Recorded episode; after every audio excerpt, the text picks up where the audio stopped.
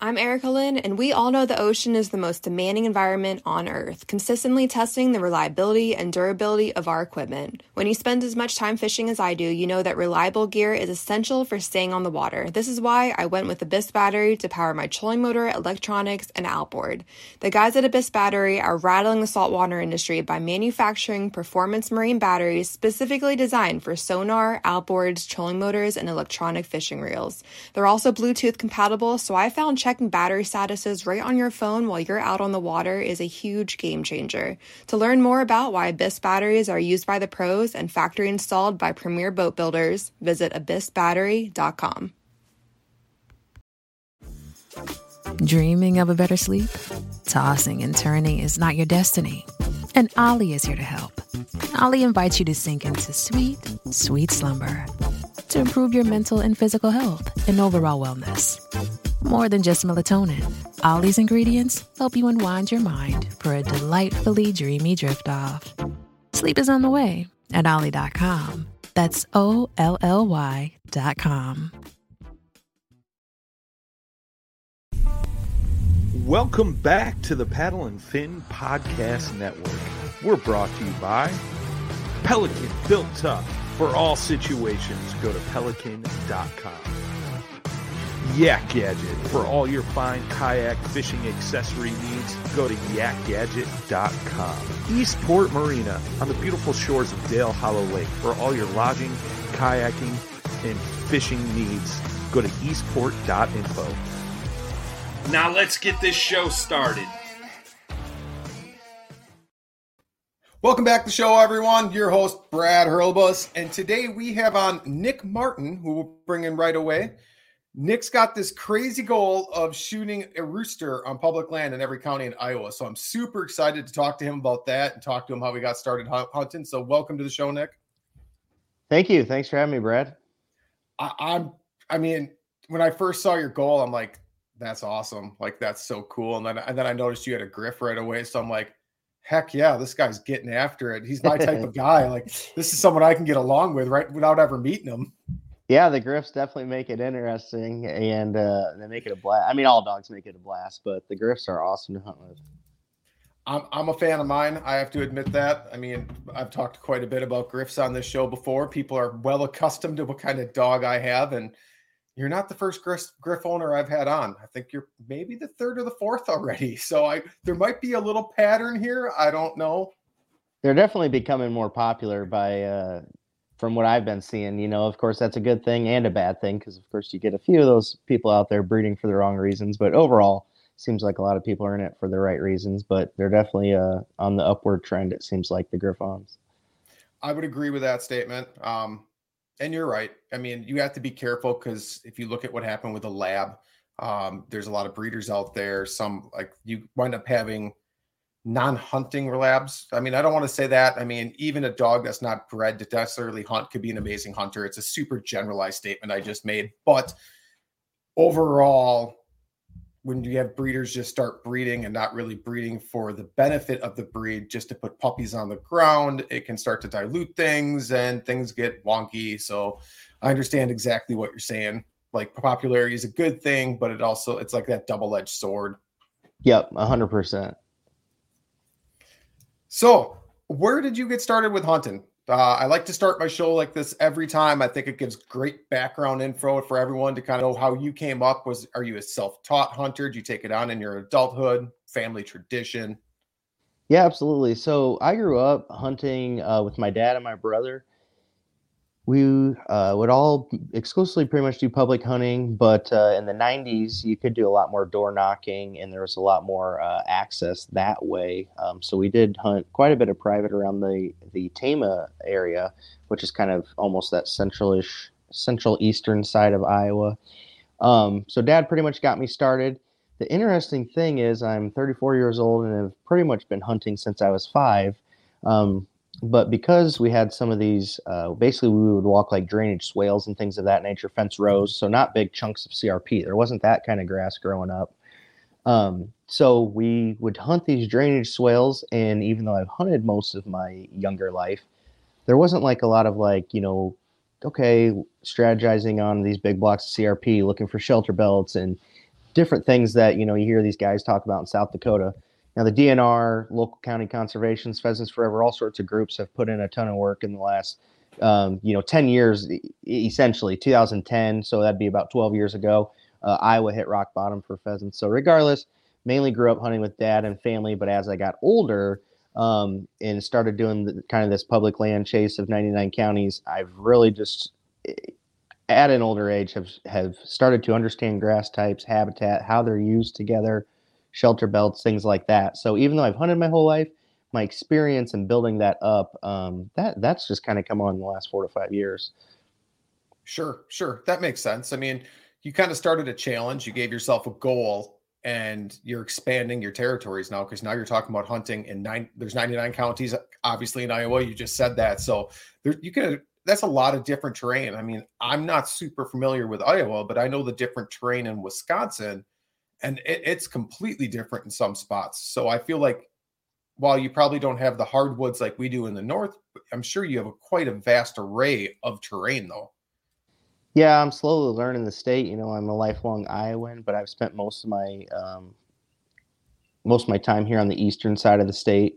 Um, familiar with the Des Moines, Ames area, some of those kind of bigger communities. But you know, you get into northeast Iowa, southeast Iowa, um, way over on that west side of the state. There's the Loess Hills area. It's super um, intense terrain as far as you know you get to one county and it's flat as can be and then you get to the next county and just boom looks like a freaking mountain you know mountain in our terms of iowa right right shooting out of the middle of the ground and it's just straight up and um, so it's it's definitely presenting some challenge and also uh, it's super cool just getting getting to see all the different things that the state has because uh, you just you really don't in, in any state. You know, I, I Wisconsin probably be the same way if you started just traveling around each county. You know, once you kind of start putting yourself in these small communities and things like that, it's super interesting. Just restaurants and parks and all sorts of stuff you come across. You're like, oh, I didn't realize that was here in Iowa.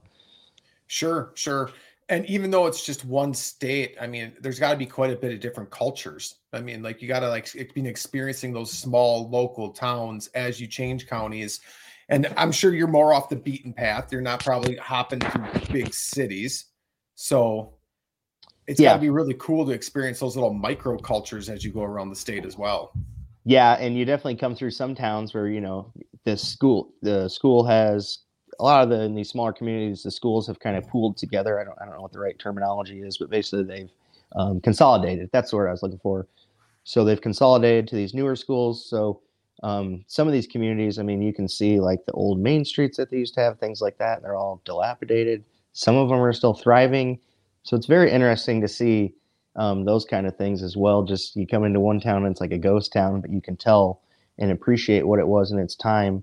But unfortunately, um, because of the schools and a lot of stuff, jobs, things like that, it's just kind of pushed some of these people out of these communities. But yeah, definitely, you never know what you're getting into and I haven't been across a lot of the states. So when I'm getting into new counties to hunt and stuff, a lot of times I've just e scouted. So it's all new territory to me. So um, not only am I getting new habitat, I'm getting to check out some new cities, new terrain, stuff like that. So it's it's all it's all uh, super interesting and keeps me on my toes to say the least. Sure, and even I mean I don't know how far it is to get from one side of the state to another, but it's far enough you're hmm. not going to run there the weekend before to go scout it before you bring your dog. So like e scouting in your own local state it, can be huge. What what tools do you prefer? Are you an onX guy? Or are you a hunting scout? Isn't that another one? I mean, yeah. So I uh, I like onX. I know a lot of guys talk about it, but um, one thing that I actually think is kind of underutilized, or maybe I'm not utilizing onX to its full capability. I'm not sure. I'm not an expert on the app, but um, when I go on a road trip, I like to put a lot of my targets uh, in places that I've e-scouted on onX into my Google Maps. Um, so Google Maps doesn't have those boundaries and things like that. So when I'm in the field, a lot of times I like to use onX, or if I'm on the go, um, you know, I have fields A, B, and C scouted, but there might be a D one kind of nearby. Then I'll pull up onX quick. But what I like about the Google Maps feature is, of course, with me doing my 99 counties, times everything. So, you know, just as far as if I'm traveling halfway across the state, I don't want to be wasting time looking for fields wasting time, you know, looking for directions, things like that. So I kind of have these preset in my Google Maps, hit the one that I want to, takes me there as far as GPS goes, pull in if there's a park there, I can just click on my next one. takes me right there, and I can get get around logistically a lot easier. And then also, what uh, personally, one thing I like a little more about Google is I think their satellite imagery is a little better. That is Sure. no knock on onX. Google is Right, a multi-billion dollar company. Right. I can only imagine what their satellites look like compared to onX. So, um, I was just learning at Pheasant Fest this last weekend. Um, evidently, last year onX came out with like a 3D map tool. So they were kind of telling me to look into that uh, to see if that would be something that I would be able to utilize or like a little better. Because I gave my feedback about the the satellites and Google and all that. So Sure. um, so that's kind of what I do, the Google and onX. And what the other reason I like that Google is when I do the e scouting, especially upland hunting, I'm trying to look at ag fields and things like that. And sometimes sometimes on onX, they just just that coloring comes back down to the imagery. It's just hard to tell is that a grass field, was that a bean field, a corn field? So if I can Sure. jump over to Google and kind of figure out, okay, last year this was beans, next year it should be corn.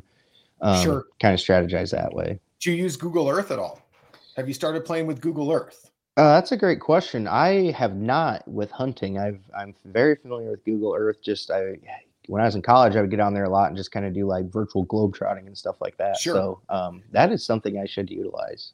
So the cool thing, and I know a lot of guys use Google Earth. So the, the roots of our podcast is is kayak fishing. That's where our podcast Sure. started. Like this is the only hunting episode in our entire seven day a week programming, right? Well, if you want Um, to talk Hobies, I mean, I got Hobies and kayaks and fit. We can do that too, Oh, Brad. oh, wow. now, now I'm gonna make people mad. Now they're gonna be like, "You're stepping on my show." No, I'm just kidding. It's not like that. We're a big family, but um, a lot of the guys have started using Google Earth to roll back time to look at lakes when they're low, to see the structure on the shoreline. Very smart. So it might be a tool for you for your e scouting. And if I was looking to do what you're doing, I think I would. do- I mean, you can roll back time to see what fields have been planted when, and maybe get a better idea of what you think might be coming up next. If you if you saw this was alfalfa, then beans, then corn, maybe it's gonna be alfalfa again. You know what I mean? Yep. I Yep. mean, it might be a kind of a cool tool to, tool to add to your arsenal.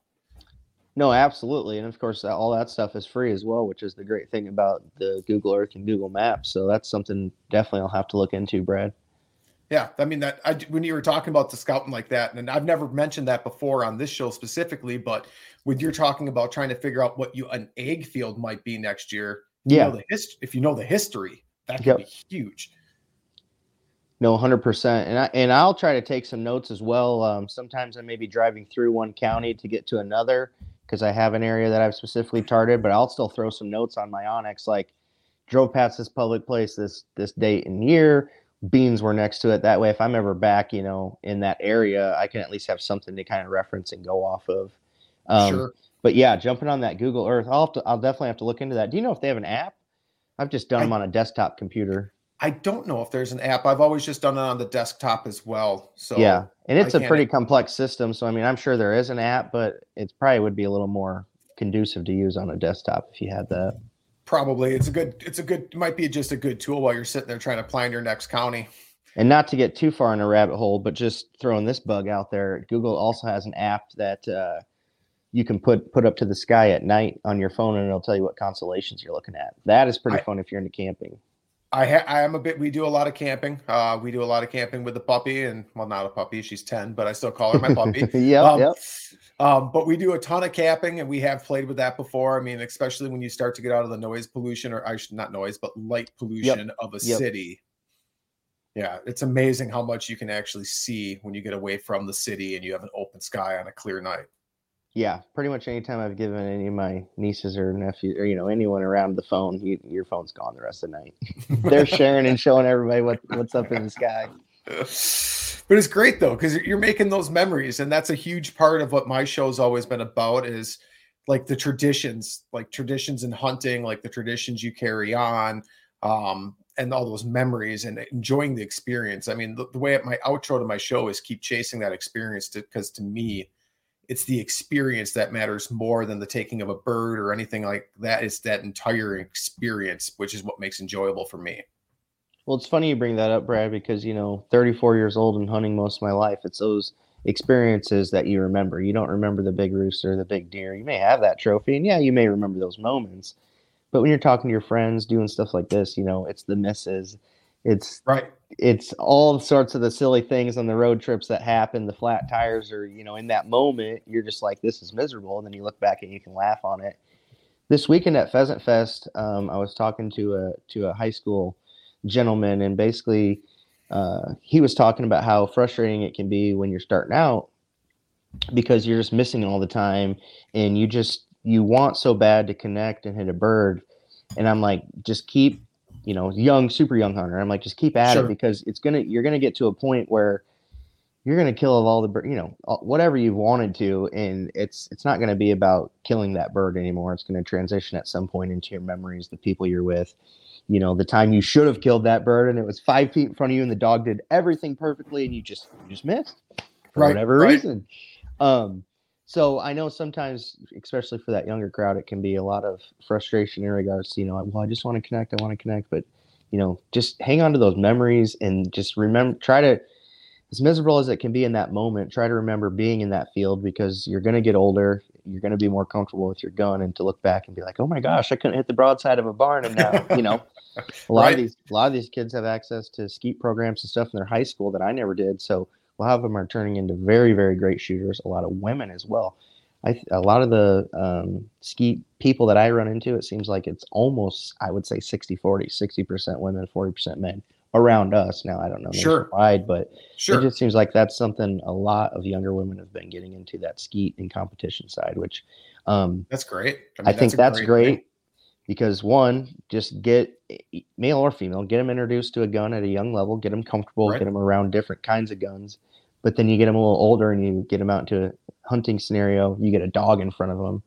They've already got the hard part over of being around a gun and comfortable with a gun now you throw a dog in the mix and like, oh my gosh, this is super fun, especially the ladies. Right. I mean, right. you put a puppy in front of most women and they they're automatically attracted to it, babies and everything else. So um, I think skeet is an awesome transition for a lot of this younger generation to get into upland hunting. Um, and I know a lot of your people are fishing and stuff like that, but it's just we all need each other, and uh, we're all only getting older. And I think that the uplands are kind of, I don't want to say they're dying, but it's something that everything's cyclical. So I think right now we're seeing a lot of the older generation kind of phase out and get older. And I think there's just uh, a lot of us that uh, it falls on our shoulders to kind of educate the younger youth and try to get them involved and keep things moving in the right direction and conservation and all that kind of stuff. So I agree 100%. Mentorship is something I focus on every year, taking out hunters that never have been hunting before so, and that's, and I don't focus just on youth either. So I do a lot with veteran programs. Yeah. Don't um, forget about the old guys. but I have found also like that after co- there's like this, there's this period after college, I've found that a lot of people want to learn how to hunt some, some for their own food, some just for the experience. After years of fine print contracts and getting ripped off by overpriced wireless providers, if we've learned anything, it's that there's always a catch. So when I heard that Mint Mobile wireless plans are $15 a month when you purchase a three month plan. I thought, what's the catch? But after talking to them, it all made sense. There isn't one. Mint Mobile's secret sauce is that they sell wireless service online. They cut out the cost of retail stores and pass those sweet savings directly to you.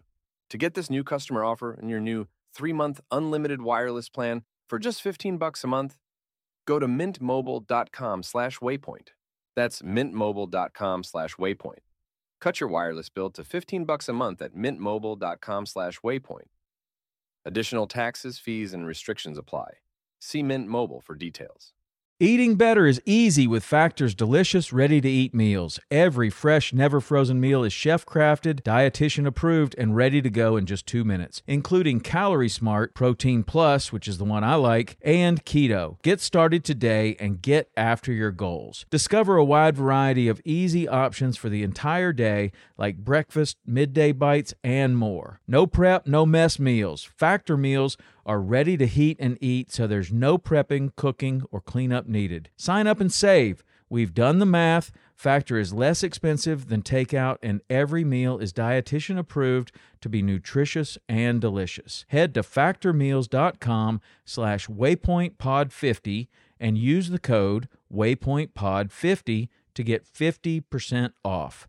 That's waypointpod50 at factormeals.com slash waypointpod50 to get 50% off. And I have found a handful of those that I have mentored have continued on. Whereas, like, I'm all for mentoring the youth. I think it's great.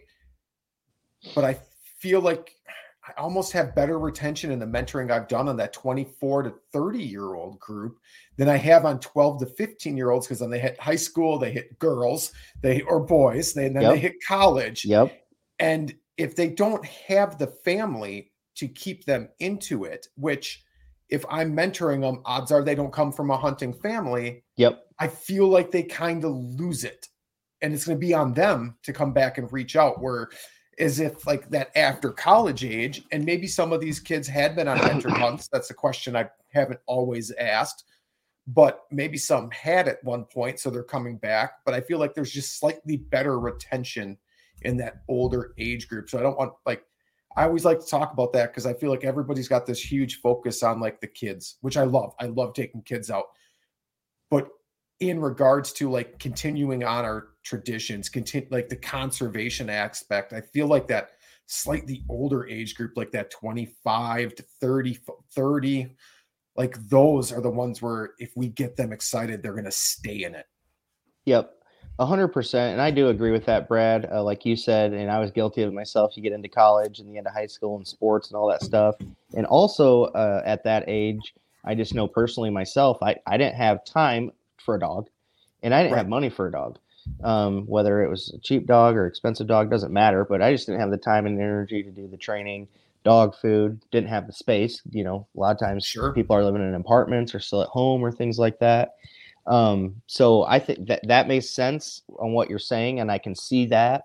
Uh, and I think getting into that probably 25 to almost 35 about where I'm at is kind of those those peak areas where if you're good if you got your toes in it while you were younger and then you have still some passion in there and you can get linked up with someone else kind of locally or through a training group um, those those are the that's the perfect age range to kind of get those guys involved. Not only they can help the younger generation, but you know they're old enough where they can kind of afford some road trips, some dogs, things like that, and can also get right. out and you know help some of those other guys because you know like my dad, there's a lot of these guys out there in their 60s or whatever, and they're like, hey. I went out and took you hunting, but now you're all older and have money and run around. Like, don't forget about me sitting at home. Right, um, right. So you know, at the same time, like you said, you, yeah, you definitely want to educate the young kids, but the older the older people are they they definitely have their own niche as well, and they need to um, have resources and people to be able to reach out to to get them back into the, to the sport if they'd like to. And that and that's another thing which you just touched on too is the older generation, the generation, especially ones that might not have children or maybe their children don't hunt, but they enjoyed hunting throughout their years but they're too they don't want to start another dog. They don't yep. but yeah, they I, had the dog. The kids are grown up right. now. The kids didn't take interest. The dogs died, and now they're like, "Well, I can't go hunt because I don't got a dog and I don't know anybody." Well, right. Like that's something to focus. That's something to remember as well. I mean, also the ex- like the experience of taking someone like that, just for the fact like the stories they have years and years of stories, and as you're walking the fields or walking the trails, like those stories are just going to come back and they're going to just randomly roll out and the it, it's going to be such a unique experience just to hear their experiences from a time where you weren't even hunting like just the, how the landscape was and the animals and like the different dog training like look how far dog training's come even just in like yep. the past 15 years and even stuff as simple as like gear. I mean, back then, if you had an electronic e-collar, there was one button, and it was it was hot, and it was shock that dog, and if that dog right. didn't come, you you light it up. And you know now the, there's so much that you can control in the, you know, the electronics of the dog to the technical clothing people are buying and all all sorts of things. So yeah, it's it. That's another piece of it, Brad, that you just you get by taking those older people out and hearing about the guns they hunted with and stuff like that. That you know may not be around anymore, but yeah, and then you come away with even more memories. Mm-hmm. And just just this all around amazing experience that you want to do again and again, right? Because it's just yep, it, it hits different. I don't, and I know there's probably new hunters listening to this that are like, because I was this new hunter at one point in time. All I cared about was limits, and you kind of Yep. touched on that. Yep. But then as limits, it, I mean, and I we, and I've said this before. I mean, it your view kind of changes, and you kind of shift from I need a limit to now it's about the dog. Like I had that shift at one point. I love my dog. I always have, but I mean, I had that that change for sure. And then it's um now I love the dog work, but now I want to enjoy this entire experience. and share it with others. A lot of times as you get older, that's kind of you end in that phase of that mentorship. I'm definitely over the limit phase and then the phase of like enjoying the dog, which is kind of why I started to go do the 99 county thing. But um, you know, eventually that'll transition. I know to you know I've hunted, I've been to where I've needed to be. Let's get involved here more locally with the community and get kids out and things like that. And I do mentor hunts now um, through a local Sure. game, Pheasants Forever group. Um, but uh, yeah, it's it's just interesting how a lot of us kind of you follow that same that same trend and road. So before we get like dive deep into dogs that you grew up with and everything else, Yeah. 'cause I, I know that could take out. I, I know I could fill a whole episode with just dogs alone. I don't want to lose this 99 counties things. Like, where did the idea come from? So um, basically, there you see a lot of people that go out west and they do like a West Challenge or you know the Nebraska Slam or things like that. And uh, at the end of the 2019 season, which technically ended in January of 2020, but the bulk Sure. of it is in 2019. You know, I was like, I kind of was to a point where I knew where I could go get birds, and uh, it was it was fun. It was a blast. But I was like, what is something else I can challenge my dog to get out there and uh, just do something different? Challenge her, challenge myself, uh, as far as different habitat, going to places and counties we've never seen. And so I was like, well, wonder if anybody's ever tried to get a pheasant in every county in Iowa. I don't know if there's a pheasant in every county of Iowa. I've talked to the Iowa DNR about it. They're like, you know, there is, but might just be on private. But then, you know, this county, you know, you may find some on public in this, you know, hard in our northeast corner of Iowa. It's a lot of hard timber and a lot Okay. of rocky terrain. They used to do logging up there. They still do grouse counts. I don't. This is nothing against Iowa DNR. I'm not really sure why because we don't even have like a measurable um, pool of grouse. I mean, Sure. there might be 10 up there. So it's like you can go count them, but until we start getting that habitat turnover that you're probably familiar with and those 10 year spruces and all that stuff, um, you, you're just not going to retain any of that. So That's actually really surprising. I mean, because the northeast corner of Iowa is pretty far, is way farther south than what I would consider grouse habitat in the Midwest. Well, in, in like the 70s, it was just like phenomenal because they would do a lot of logging up there. So you would get it. those turnovers. And then I also think that you would get a lot coming down from Minnesota migrations, things like that. But Sure. the terrain up there is very. Um, I'm not. I'm not a grouse expert by any means, but from what I've been told, it's what they like: the hardwoods, the okay. steep terrain, things like that. I don't know that. Um, waterways. I don't know. I'm learning. I would love to get a grouse in Iowa. I think it's going to be one of those like nearly impossible things. I got one in Wisconsin last year. I was fortunate to Nice. get a red phase. Um, this is the first time I ever went grouse hunting and woodcock hunting. So got four woodcock and a grouse. Um, you have do you have woodcock that migrate migrate through Iowa? I know we're getting off topic, which happens. no, you're okay. yeah, that's part of it. That's just the conversation, right?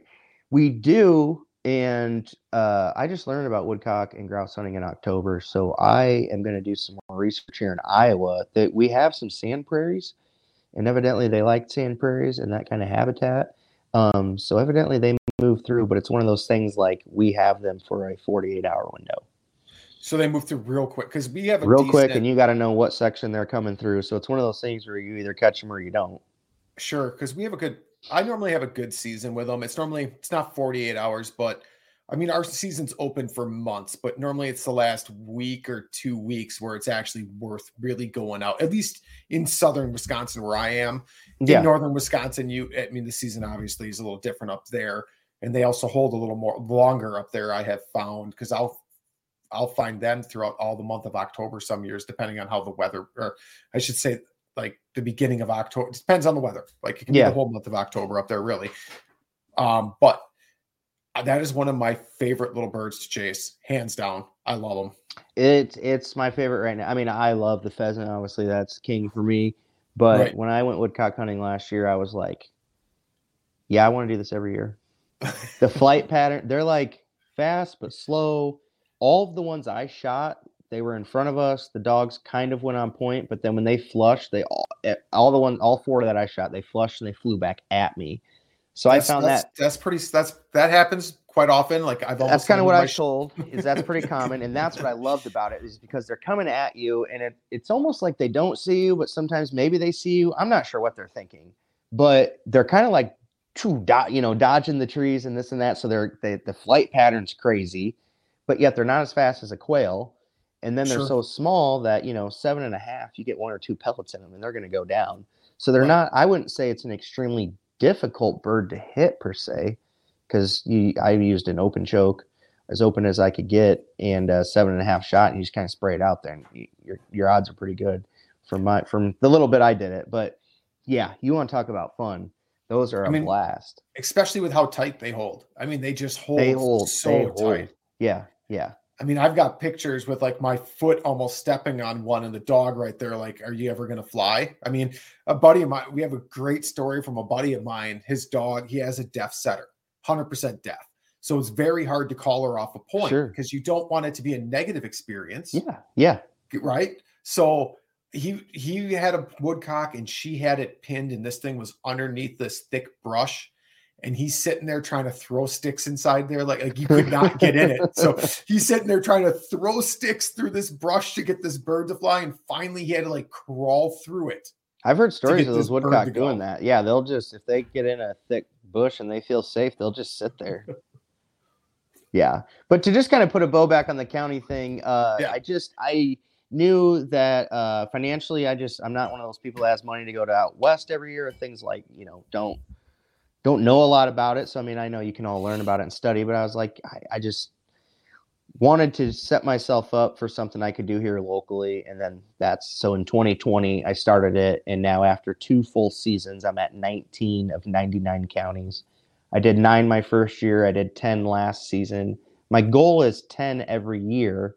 So, Okay. of course, if you add that up, it'd be about a 10 year challenge. Sure. Um, So, uh, it's something that I'm trying very, very hard to accomplish with this Griffon that I got. Right. Um, it's going to be tight. I think it's going to be tight with It's age, be- with her just yeah. turning four. But I'm like, you know, um, if I can, if I can do it somehow in the next six years, and it's slowly kind of getting a little bit of steam itself in regards to some local people kind of reaching out saying, hey, would love to hunt with you when you get to my county. Please reach out. Would love to at least send you in the right direction and things like that. I've been a little little leery on taking people up on that. I hunted with a few people last year. It's a it's a fine or a fine edge for me in regards to I want to meet everybody. Like I want to meet all of them. Right. But at the same time, there's a little piece of this where it's like finding the ground, scouting it, and getting that bird accomplished by myself and my dog is like part of the goal. sure. And so I think every so how I'm kind of trying to balance where if 10's my goal year, maybe I do half try to do half of those by myself and half of them with um, meeting up with kind of some other people. Actually, last year all the people I met up with essentially except for um, a couple guys were all out of state, so Pennsylvania, Wisconsin.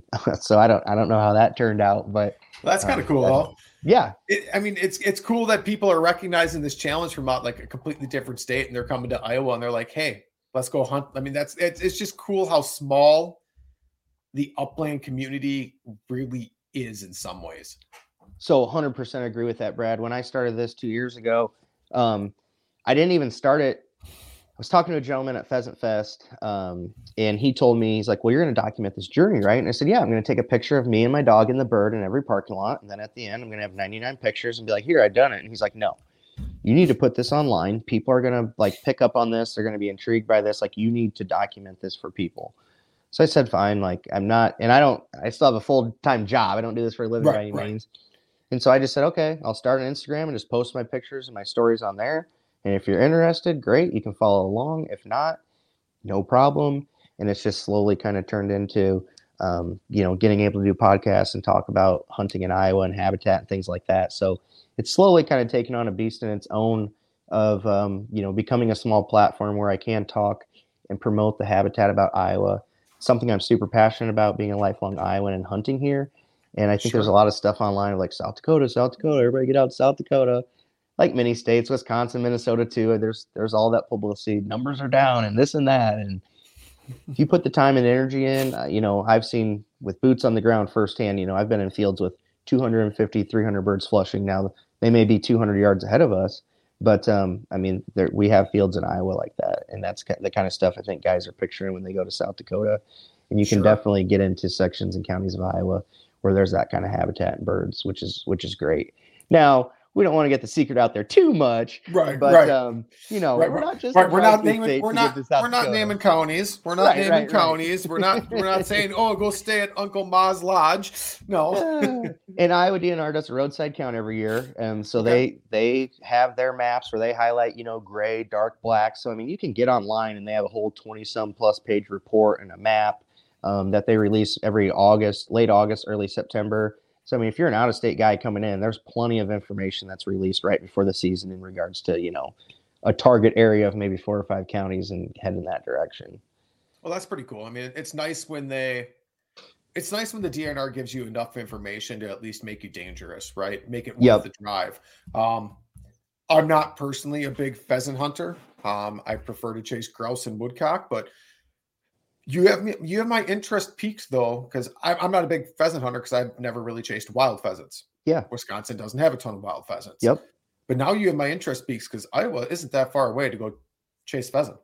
I'll be Not at all. get- And there's a lot of guys I know in Minnesota and Wisconsin. They'll get uh, the Iowa license that live kind of in those southern county tiers, and they just kind of hop back and forth over the border throughout the season. And I think Minnesota actually starts like a week before us. So some guys will go up there to knock the rust off their dogs that first week, and then they come down to Iowa and shoot all my birds. No, I'm kidding. Go back to Minnesota. No. yeah, yeah, yeah. No, I mean the Iowa guys. The Iowa guys Oh, go up there. oh, got it. Got that it. week before Iowa to knock the rust off their dogs. Then they come back home to Iowa and they're all tuned up. Where I go out opening weekend and now I'm just knocking the rust off. What are your law, What are your laws like in Iowa for running public land before the season starts? So we cannot run dogs on public land until after July 15th in the state of Iowa. That allows for the nesting season uh, to take place. At least a first initial nest is kind of how they look at that. Sure. So right now, no public dogs out there on ground. Right. I mean, what is Wisconsin's different. Wisconsin is tax day through August 1st, if I remember correctly. Okay. So Now, we April have training- we have training areas like we have county parks and stuff that have big like 200 acres of crp and it and they it says dog training facility can you know can be used within that um, window of i think it's january 10th when the season closes until july 15th basically Got it. So you really can't run. You So you can't legally run your dog in spring on wild birds then. nope so uh, personally i have joined NAVHDA iowa it's the western side of illinois and the eastern side of iowa it's the iowa NAVHDA group Okay. Um, I do some training through the, with those guys, and that's all on private ground of just members Sure. of the group that donate their ground. And then I'm also a member of a hunting club, which it kind of extends me till the end of March. But um, from March until July, it's kind of NAVHDA or utilizing just some of the the um, dog training grounds that that are here locally at a park. and that's real similar. I mean, that's similar. Um, we can't run dogs. Like I said, it's I'm pretty sure it's April. It's either April 1st or April 15th through August. And that just 1st. makes sense. Right, right. It's for the nesting birds and everything else, but we do have this unique opportunity where you can't if you if you want to, and I know guys that do, and I've done it before as well when I had younger dogs and wanted more experience. I mean, I would run my dog on that northern woodcock migration. I mean, you can't shoot. Oh, but coming back. coming back. Yeah, Yeah, So didn't I even think like, about that. Like right now is when I'd probably start to be getting out there because everything's start. And it's not quite thawed enough yet, but soon, real soon, week or so. yeah.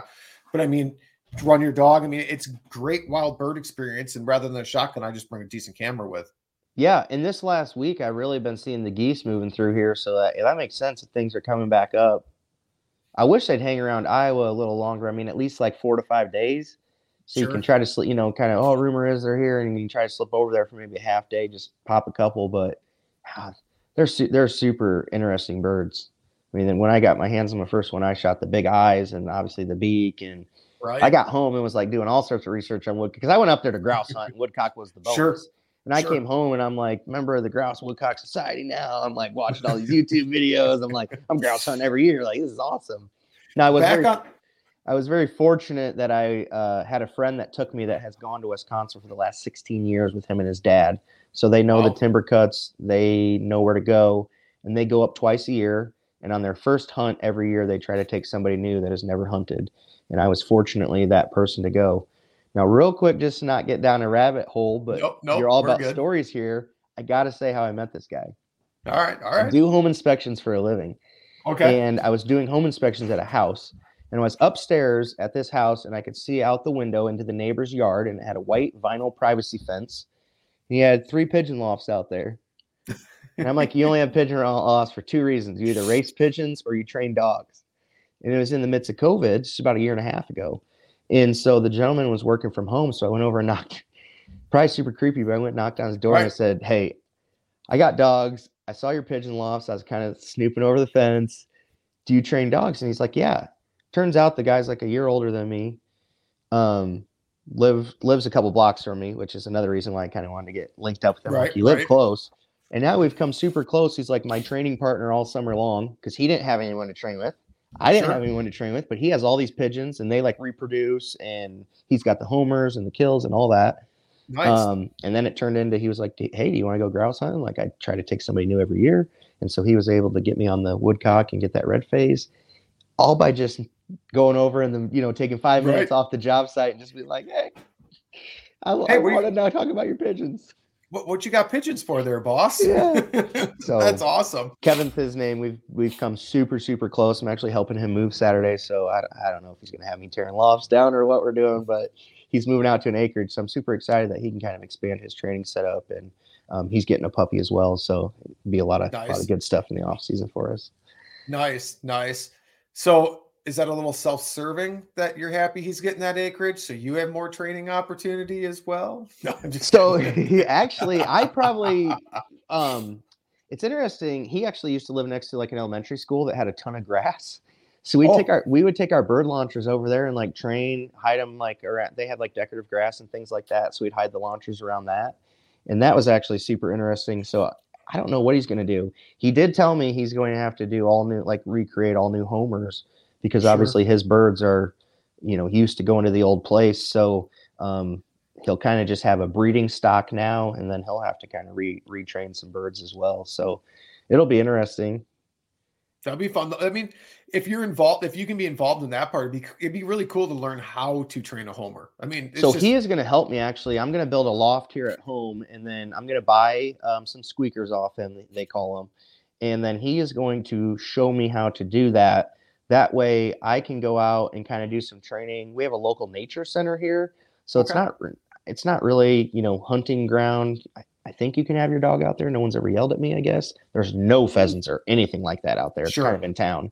But um, my goal was to try to be able to um, get my homing pigeons to go from at least there and back to home so i can do you know maybe just like a little popper pistol type training and steadiness type work without having to Sure. actually need to be out on an acreage and do that kind of stuff so um, i'm excited to learn and he's he's supposed to be getting me uh, involved with that once i get my coop up here in the next month no, that'd be cool. I mean, it's just a different aspect and just something, something a little unique, right? Not everybody knows how to train pigeons. Not only that, but I've been just watching some YouTube videos and stuff like that. Like homing pigeons and racing pigeons are there's hundreds of thousands of dollars involved in that world. I mean, Mike Tyson has homing pigeons.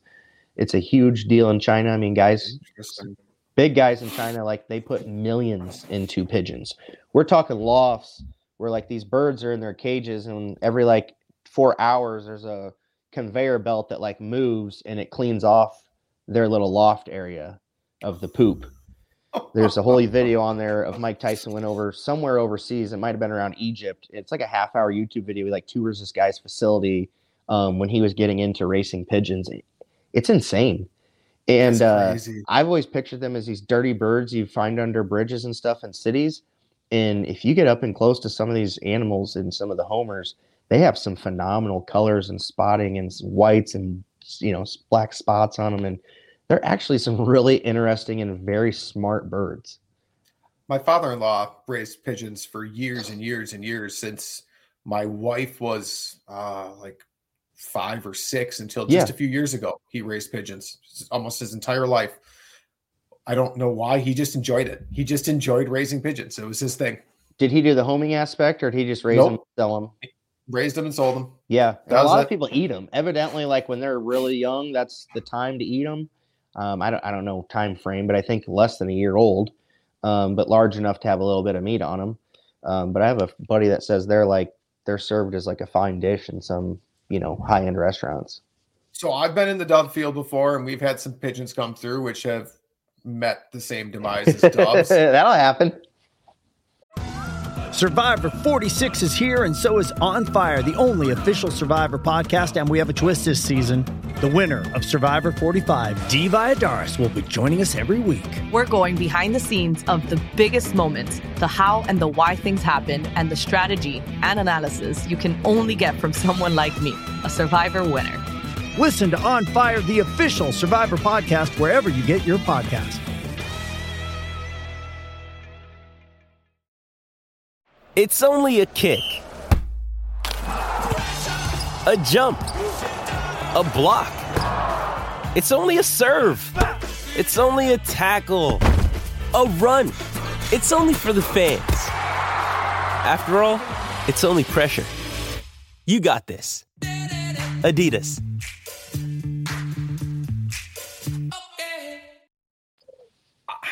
maybe I'm maybe I'm not in the maybe I'm not normal, but I would say most of those pigeons I think ate better than the doves.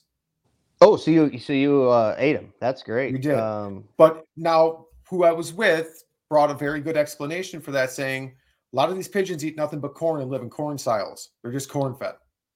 So I could see that being true. Like if you were to pick up a, you know, catch some urban pigeons, I could see where they probably aren't going to be the tastiest because they're probably roaming around and picking up whatever garbage off the street they can get. But yeah, you get out into the wild where those guys are going into the barns every night. That's where I get my kill birds. Actually, I have some Amish kids that go out and pick, catch them out of barns for me at night, and then uh, just pay them for that. I, I I bet those since they're going out because they're they are they're out in the cornfields every day or just eating Right. right, there next to the grain bin. I bet they Right. probably wouldn't taste that bad. I'll be honest, Yep. my my kill pigeons I use for training, I've just usually shot them and disposed of them. But um, maybe I You don't even cook them for the dog. No, I haven't thought of that to be honest, Brad. I've got so Sometimes they did- get kind of mangly because I'm trying, you know, Sure, use like no. six shot and you Yeah, get it yeah, back and you're like, get okay. so I mean I was just make I made venison cheesesteaks the other night Ooh. and I took all like the trimmings and every like all the silver skin pieces and stuff I cut off with fat and whatnot. I cooked all those up afterwards, and right now they're in a little Pyrex dish in the fridge, and I give those to my dog. Like all that little Oh. stuff, like I use as like just unseasoned protein. Like I don't Yeah. season it, I just Yeah. cook it, and then I use it like I add it to her food. And same with like pigeon. I've even done it with woodcock. Like if I go out woodcock hunting for the weekend and I get one bird, Yeah. I'll just cook that up. I'll tear the breast in some pieces and I'll throw it on her food like for a couple nights. We've done that with pheasant. Just you get one one day. It's like, all right, fry Right. it up for the dog quick. Yeah, yeah, Right. yeah. I don't know. I I just I guess going back to what It's I was pigeon? saying. Yeah, you just have this perception of it's a pigeon, but I need to try it. Worst case scenario, it doesn't taste that good, and I feed the dog, right? right, exactly. Exactly. Like, like and with most game birds, I know it's it's all about prep. Most of it's ninety percent preparation agreed. and five percent cooking it right, and then the other five you just hope you like it right.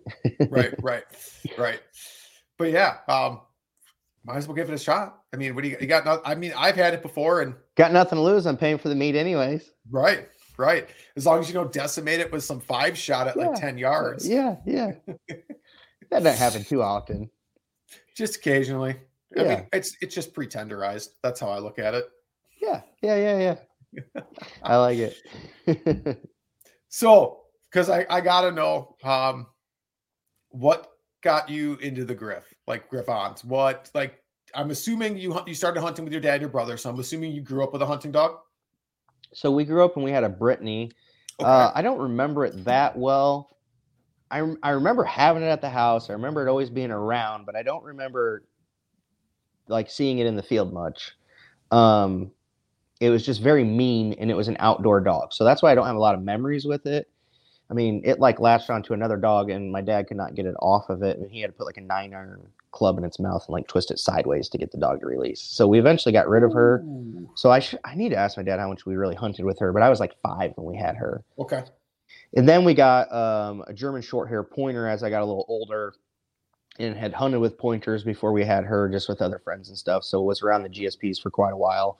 After my dad's GSP passed away, um, he was looking for something that was a little more hyperallergenic, didn't shed that much. And he got turned on to the Griffons. And uh, he, his dog is five, four. So he got his a year before mine, hunted and helped him train his for the first year, and really just liked the temperament of his dog and um, the versatility as far as you know at that time before I that was before my 99 counties i'm like oh i'm going to do a little get into like waterfowl and Sure. um, goose and stuff like that and this dog would be great for that and then maybe some NAVHDA competitions things of that nature um, so just the versatility aspect um, was another piece so got uh, got my griff a year after my dad and uh, we've just been super super happy with him um, I'm, I'm really itching right now for a Llewellyn setter. I know that's throw a throw a side side uh, piece into the mix, but because Sure. people have been out, they're like, "Well, you think you're going to get another Griffon?" I'm like, you know, I would love another Griffon, but I was talking to someone recently that's like, "Why would you hunt with the same dog your whole life?" Like, each dog has you know its pros and cons. You're young, get something else, and then as you get older, you know, if you've okay, I've had these four or five different breeds, you know, I'm going to go back to a Griff um, you know, make that decision or whatever. Because the Griffons, they hunt, at least mine and my dad's, they hunt slower and more methodical, 100%. and they don't get out, they don't get out there and run like those GSPs. So sometimes doing this 99 county thing, I do get into some bigger pieces, and it's like, all right, Sophie, I need you to like get out there a little more and cover a little more ground for us because they're just going to run circles on us if we don't. And so um, I hunted with a Gordon setter and, a, and multiple Llewellyn setters this last season, and um, having one of those dogs be able to range out a little further, not as crazy and as far as the GSP, but you know that 75 yard range, she can hang back at that 30 to 40 yard range, and it just created a an awesome duo in the field. I know a lot of people that hunt with multiple breeds and styles for that exact reason. Um, I had a guy from Wisconsin on the show. He's running a Griff and a GSP and loves that combo. Oh, that would Um, be good luck, birds. Right. Um, there's a guy I talked to out. Um, oh, I can't. Nick. Nick. Oh man, I think it's Nick. I'm sorry, Nick, if that's her name. I, I can't think of it off the top of my head. I'm on the spot. Um, he's out in Cali. He um he runs um Brittany's and Spaniels, like um Brittany's and then Flut and then um Sp- oh, Springers, Springers, Yeah. Brittany's and Springers, or GSPs and Springers, or even um English pointers and Springers, and loves the duo of a pointing and flushing dog combo. Yeah, there's some guys that are starting to get into that a little bit. I hunted with a couple flushing dogs this year. We never were to a point where like the pointing dog went on point, the flushing one came in and got it. Um, not So being he- a trainer, it would be something that I would definitely like advise people do your research before you try to bring the two together. So he trains his to sit on a point.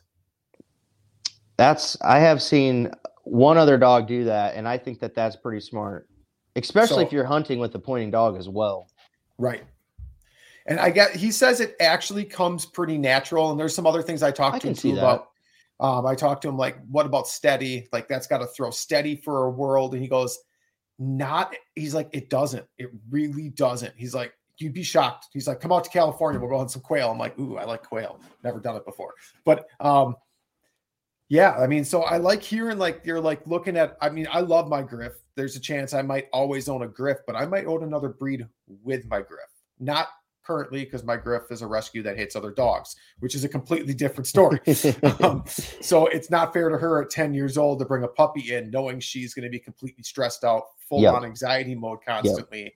Like she's, uh, we've given her a home. She's got her forever home. She's doing so much better now. I'm not going to throw that on her to let her last couple of years be miserable. That's not Yeah. fair to her. I'll, Yep. but to go to roll back quick to what you were saying about like you wish your griff would would range a little farther. I, I had a person on the podcast that made her awesome. Like he's like, you can't push a rope. He's like, you could always bring a dog back in, Hundred percent. but you can't push a rope. Yep. and I never thought of it. I've always thought of it, but I've never thought of it like talk like spoken like that. And it's so true. I mean, Griffs are, I mean, they're a great dog. They seem to, to have a tendency from the ones I've hunted with and, and the owners I've talked to, they tend to range closer than like the English pointers or the setters, which Yep. is great. That's their natural instinct. And I know there's exemptions to every room and rule. And I and I know there's griff owners out there that have dogs that range and they range like anything else. Oh, and yeah, They have yeah. that drive. I mean, Yep. but it seems consistently, um, and people joke they call it an old man dog. I don't know if you have you heard someone call the Well, griff an old man dog yet? I have not heard that, but I tell people all the time, and and so I guess in a roundabout way, I call them the old man dog because I tell people all the time, as I say, as you get older, that would be a great breed to look into it as you slow down. But I think what a lot of people don't understand with the Griff, and I think you'd agree with this, Brad, is out of any dog I've been around, a hunting dog, house pet, these dogs are the most um how do I want to word it? They they almost overthink everything.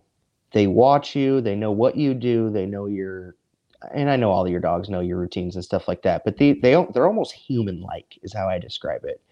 Um and and they know how to manipulate you and I think um you know, it's one of those things where you just got to walk a fine line of, you know, pushing your dog but at the same time not letting them manipulate you if that makes any sense. Nope, it does. We I've had that conversation with other Griff owners as well, and I'm sure someone out there hates when I make this reference because I don't remember who said it, so I can't properly quote it. But you, they said you have to have a um, firm hand and a white glove with a Griff. That Hundred, percent. And I guess I kind of lost my train of thought mid sentence with that, but it was just going back to the the training piece of it. Is you know they are slower in the field, but I in it, and obviously that's a tendency of the breed. But I think it's because they're out there just analyzing everything from oh this just sent and you know what they're seeing and what they're hearing. Um, they're they're just very very in tune with their environment. Where I think you get a lot of those other dogs, they're just out there going balls to the wall, and then they know what they're doing, but then all of a sudden it's like, oh, scent, bam, point. You know, Right. fifty yards away, and it's like, okay, yeah, my dog did his job. Let's go. And it's like, yeah, it, it did, but at the same time, it was just covering miles of ground, zigzagging, and kind of Right. came upon its its thing. So yeah, definitely, definitely, they think about about everything from the training to the hunt. Very methodical. they're great. They're they really are great breed. I mean, they hunt. I love the fact that they hunt close for grouse hunting because I like I like a close working dog for grouse hunting.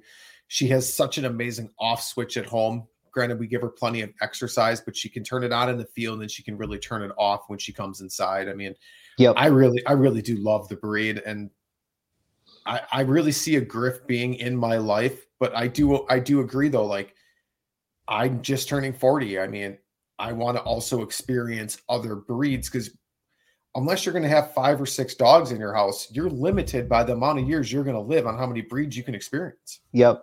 Yep. And it's it's funny the the gentleman that told me like you, you need to try some other breeds. They have they have five breeds. and and I'm like I get it. I'm like I can never get on that level, but I can see when you have that many together, I can definitely see how you can be like you you look at it as a, as a toolbox. And I hunted with this gentleman in Kansas and South Dakota and Iowa this year, and it we'd pull up to a field and he'd be like, "What Swiss Army knife do we need?" You know what I mean? And we'd be like, all right, let's put Sophie out, let's put your Llewellyn out, or let's just do your Gordon Setter in your lab if we're busting through some cattail type stuff. And so it was kind of nice to just be able to put the pieces together. That's cool. That's cool. Um, it I that is the one thing I lack, and it's no it's no one's fault. It's just because I rescued my dog. I don't have enough dog power right now. Um, she's 10. We keep her in good shape. I run her still, but for a week long grouse camp, she doesn't have she can't hunt every single day, twice a day at a week long grouse camp. She needs days off. Yeah. So that is where like the two dog household or a three dog or even a four dog. Don't tell my wife because she doesn't listen to this. You sound like me, thankfully. but I mean, to look at trips like that where it's like, I need more dog power. I do a ton of three, four, five day trips throughout the season, um, especially doing my county thing. Like if I'm going to drive four hours, I try to be over there a couple days and knock out a few counties in the area if I can. I always, um, Sure. but you know that's the biggest thing is you know after four solid days, um, you know, that fifth day or so, Sophie's she's still out there, but you know, she used to range at 30, 40 yards. Now she's about 20, 25. And it's like, all right, all right, we need to move a little more. And like you said, you can't push a rope. You just can't. Uh, it's Right. reality of it. So to to be able to when you get into those three, four day trips, change them out is, is key. When I was up grouse and woodcock hunting, the guys I was with had Brittany's and they were like uh, they were super pumped to have me and my dad's griff there because they're like we've heard how close these dogs hunt. And just from everything we've heard they just sound like they would be the perfect grouse and woodcock dog. And i'm like well they've never smelt either one so let's see what happens. And they did all right but those Brittanys that have been up there you know the last five six seasons i mean they, they of course ran the show. They knew what they were doing and what what sense they were looking for. So it was definitely a learning curve for the griffs but i'm hoping to get back next october. He already asked me so we'll see if we can kind of build on two days of hunting last year. Grouse is a heck of a teacher for a dog. It really Especially when you're only hunting, you know, like him, he's only hunting two weekends out of the year. He usually does like Columbus Day and then we'll go back three weeks later and that's about it. And then Sure. once Iowa pheasant opens, it's just full blown pheasant here in Iowa. Yeah, there's grouse are a humbling bird for man and dog. I truly do believe that. And if you have an amazing grouse dog, it's just because of the amount of hours you spent chasing wild grouse. That's my understanding from the research and videos and stuff that I've watched is it's it's just all about contacts and miles. I mean, they're such a unique bird. I mean, And smart bird. they're they're very smart. They don't take pressure well. They'll run. They'll fly when pressured. I mean, it's just it takes a very educated dog to be able to handle them properly. And I'll be honest, my griff messes up over half of them. She does still. I mean, it's fine. It is what it is. I mean, Well, they're just I- so they just get behind trees and stuff. I mean, they know you're coming. They'll get behind a big aspen or what, whatever the pines are that are up in Wisconsin. Then they flush, and you hear them when they take off. I mean, it's a very distinct sound, which the Oh, guys yeah. are like, you'll know when they take off. And I heard my first one, I was like, oh, yep. I mean, way different sound than a woodcock. yeah, yeah. That's how. That's. I heard the bust of the one that got up. Uh, the gentleman I was with, Kevin, just yelled "grouse," flew over the whole group, and I just looked up, and luckily I was I was the one that happened to get on it. If I wasn't going to get it, my dad was next to me, and he was about to pull the trigger. I kind of felt bad with him being a little older. I was like, man, it would have been really cool to see him get one. Obviously, I'm younger; I'll have more opportunities. Um, Right. But he was still tickled pink to just see someone in the group get one and to see the woodcock and stuff like that. It was still a good experience for him That's awesome. It's and sometimes it's brought- luck of the draw where you're at in the line. I mean, you can try to, you know, hey, I shot one, I'll go over here, and you, you know, you think that's the good side, and uh, your side ends up being where all the birds are, or vice versa. You know, the fact you had a grouse flush in a manner that it gave multiple people a shot opportunity blows my mind. yeah, and that's what I would. That's what he said. Is he's like they never come across the line like that, and it was Kevin, his dad, and I think they kind of were waiting for it to get down to us to give us the chance. Yeah. now that's- that- my my friend Kevin later that day he got a grouse and a woodcock on the same flush, and evidently that's a big deal and called something. And he took a picture of it and sent it into grouse. What's the little grouse? The Grouse Journal.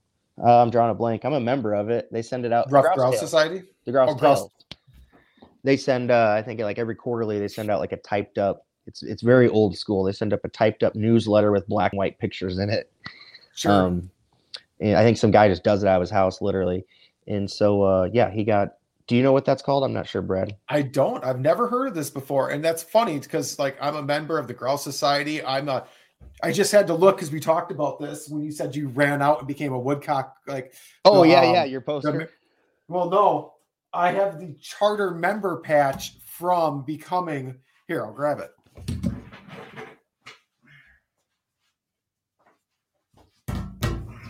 I was, I was looking up at the big circle over your shoulder. Okay, got charter member. badge. That was that was from the year they created the American Woodcock Society. I joined That's the awesome. inaugural year. I still have the patch. I was I've always thought about putting it on a vest. I'm like, I change gear too often because I'm a gear snob. And it's not that I'm a gear snob. I just like new gear. Like I like trying new things. I like trying new features. We're two peas in a pod. Don't get us together. Our walls will be broke. We'll have too many dogs. We won't have our wives.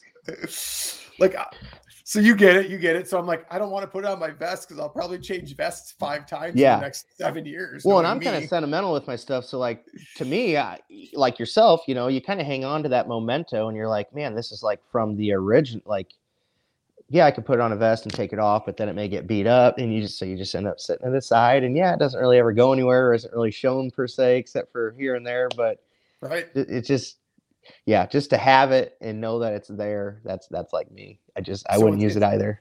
So it's funny too, because when I got that was the year Pheasant Fest was actually in Wisconsin. So not only did I sign up for that, that was the first year I ever actually got to have any interaction with a Griff in person because the Oh, sure. Pointing Griffon Club was there. So I mean, just funny, like just thinking about this patch brought back all those memories. How far are you from Minneapolis? Hey, it's Kaley Cuoco for Priceline. Ready to go to your happy place for a happy price? Well, why didn't you say so? Just download the Priceline app right now and save up to 60% on hotels. So, whether it's Cousin Kevin's Kazoo concert in Kansas City, go Kevin, or Becky's Bachelorette Bash in Bermuda, you never have to miss a trip ever again. So, download the Priceline app today. Your savings are waiting. Go to your happy place for a happy price. Go to your happy price, Priceline. Five hours, I think, four and a half, five. Okay. Uh, Pheasant Fest is going to be there next year, February 17th through 19th ish. Don't quote me on that, but Sure. um, right right in the middle of February next year. So uh, if that's something you're you're ever interested in getting back over to, I mean, I'll be there, and I know there's a lot of other people in the upland community, and probably a lot of people you've talked to, even in the fishing world and um, just digital hunting world. Um, it's just a great, as as you've been before and know, it's a great place of like-minded individuals. And if that's relatively close to you, get over there, Brad. Because if I- we don't connect in the field before then, um, we can definitely connect there. I think I'm gonna have to because I went and that was however many years ago when the Yeah. Woodcock Society started this. That doesn't 2014. I'm I- assuming because So I was going to guess like 13, 12 ish. So 14 sounds about right. I wasn't a- at that one, but I remember I'm when ass- they were in Wisconsin. I'm assuming at this on this date code. So, um, and that was well before I was on social media for anything hunting wise. Like I Oh, didn't same. use that. I didn't use that event to like catch up with people I met on social. I mean, I walked Facebook was still with probably popular then. Now Right. that's kind of dead, and it seems like people are on Instagram and So yeah, I, I mean to be close enough again that I can go there without like making a, a trip out of it because that's why I didn't go to this year. I'm like I got to make a trip out of it, and that's kind of one less hunting trip I can do. And if I'm gonna and if I'm gonna choose between going to a hunting festival or actually going out hunting, I'm gonna choose hunting every single smart time. Smart man, Brad. You're a smart man. Sorry, Pheasant Fest. That's just the way it goes. Yep, yep. So yeah, um, oh man, it's been great talking to you. I want to give you the last couple minutes here so you can let everybody know how to find you, social media, website, anything like that you got going on. Yeah, first and foremost, Brad, I just appreciate you having me on here. I, I uh, love the format, just real low key and just kind of like you said, talking. It's it's been great. Hopefully, um, some listeners have taken been able to take a few nuggets away from some of the uh, hot air that we've blown out today. um, but you can find me on Instagram. That's the main place I am. It's Iowa underscore bird chaser. But if you just type in Iowa bird chaser, it'll come up. Uh, I do have a Facebook page. I do not post a lot on my Facebook page, but it's just kind of one of those things that I created. So, you know, if you don't have Instagram and you still want to shoot me a message or connect in some way, you gotta you gotta wait too. Um, so I do talk to some people through um, Instagram Messenger or Facebook Messenger, excuse me. But the bulk of it is all on Instagram. And then at the end of each season, uh, one thing I'm doing with the 99 counties is I'm also trying to film every county. So I'm trying to film every pheasant I get. So um, at the end of every season, on Sundays, usually at 7 p.m., as long as I have videos to crank out for as many birds I got in that season, usually hoping for 10 weeks. Um, every Sunday at 7 p.m., I release a YouTube video of a county that I shot uh, that last year. Some people have kind of asked, hey, why don't you uh, release those while you're hunting and things like that? One, it's just hectic during the season because um, being self employed, I try to bag a lot of my time off for the hunting season so I can go, go, go. But also, we all go through that end of season withdrawal when everyone's states close up. And I just kind of thought it'd be a nice, fun way to kind of create given create some action and give people some action to watch beyond the season as we all sit at home with our dogs and put a little more weight around our waistlines um, as we get ready for summer and the snow to melt. So um, those come out at the end of the season. I'm currently in the middle of releasing those, so I'm not sure. I have another um, at least three to four weeks left. Um, so, like I said, those come out on Sunday at 7 p.m. The longest they get is about 10 minutes. Um, the shortest they are is about five minutes or so. So just typically kind of shows you what the day looked like in the field. I'm still kind of molding what I want what I want them long term to, to be. It's just a learning curve. So I'm always open to feedback. So if anyone gets out and checks out any of the YouTube videos, feel free to leave comments of things you want to see, questions you have. Maybe you want to learn how I do scouting, stuff like that. Um, and I can tie different pieces of that into it. But um, just being one guy, it's just kind of hard to record, you know, drone shots and the hunt itself and do research on the county that I'm in. So trying to crank out as much as I can, but definitely uh, um, just kind of kind of seasonal with with the the hunting being seasonal and then also work as well. So but get on there, check it out. Iowa Bird Chaser can be found on most of most of all the social media platforms.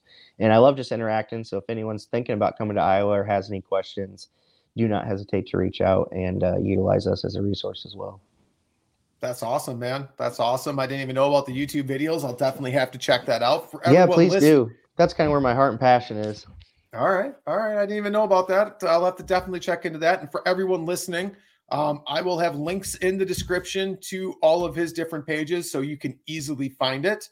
Um, again, Nick, I really appreciate you coming on. It's been fun talking birds, talking griffs, talking this 99 county challenge, which is just awesome. I love the goal. I love, I, I just love the whole thing behind it. Well, I appreciate it. And I just appreciate everyone that's taken time to reach out to me, taken interest in what I'm doing um, and followed along. It's it's definitely something I didn't think anybody would be interested in, and I just I love getting to talk about the state of Iowa, upland hunting, getting to meet people like yourself, Brad, um, like-minded individuals. So it's it's definitely super neat and something I hope I can continue to do for quite a while. Awesome, man. I really appreciate it. Um, I, I really appreciate you coming on. It's been a great conversation. To all the listeners, as always, thank you again for tuning in. Without you, I wouldn't do this. And until next time, keep chasing that experience. Thanks for tuning in to another killer episode here on Paddle and Fin. Be sure to drop a five star rating, a thumbs up, or smash that subscribe button on any platform you're listening in on. Be sure to check us out on Waypoint TV, waypointtv.com. Make sure you sign up for the Fantasy Kayak Fishing League at paddleandfin.com forward slash fantasy. You could support this show through Patreon, patreon.com forward slash paddle and fin. Don't forget to check out the website paddleandfin.com. Catch us on YouTube. If you got a question, comment, or want to see a future guest on the show, be sure to email us at paddleandfin at gmail.com. Shout out to our show supporters, Yak Gadget. You can check out all the fine kayak accessories at yakgadget.com. Pelican Professional. For all your cases, coolers, and lighting needs, go to pelican.com. Rocktown Adventures, your Midwest premier paddle sports destination. Go to rocktownadventures.com. Eastport Marina, the beautiful destination on Dale Hollow Lake. If you're looking for lodging, kayaks, kayak accessories, or anything fishing related on the beautiful Dale Hollow Lake, go to eastport.info. And Jigmasters Jigs. When in doubt, get the jig out. Go to jigmasters.com and fill your tackle boxes today.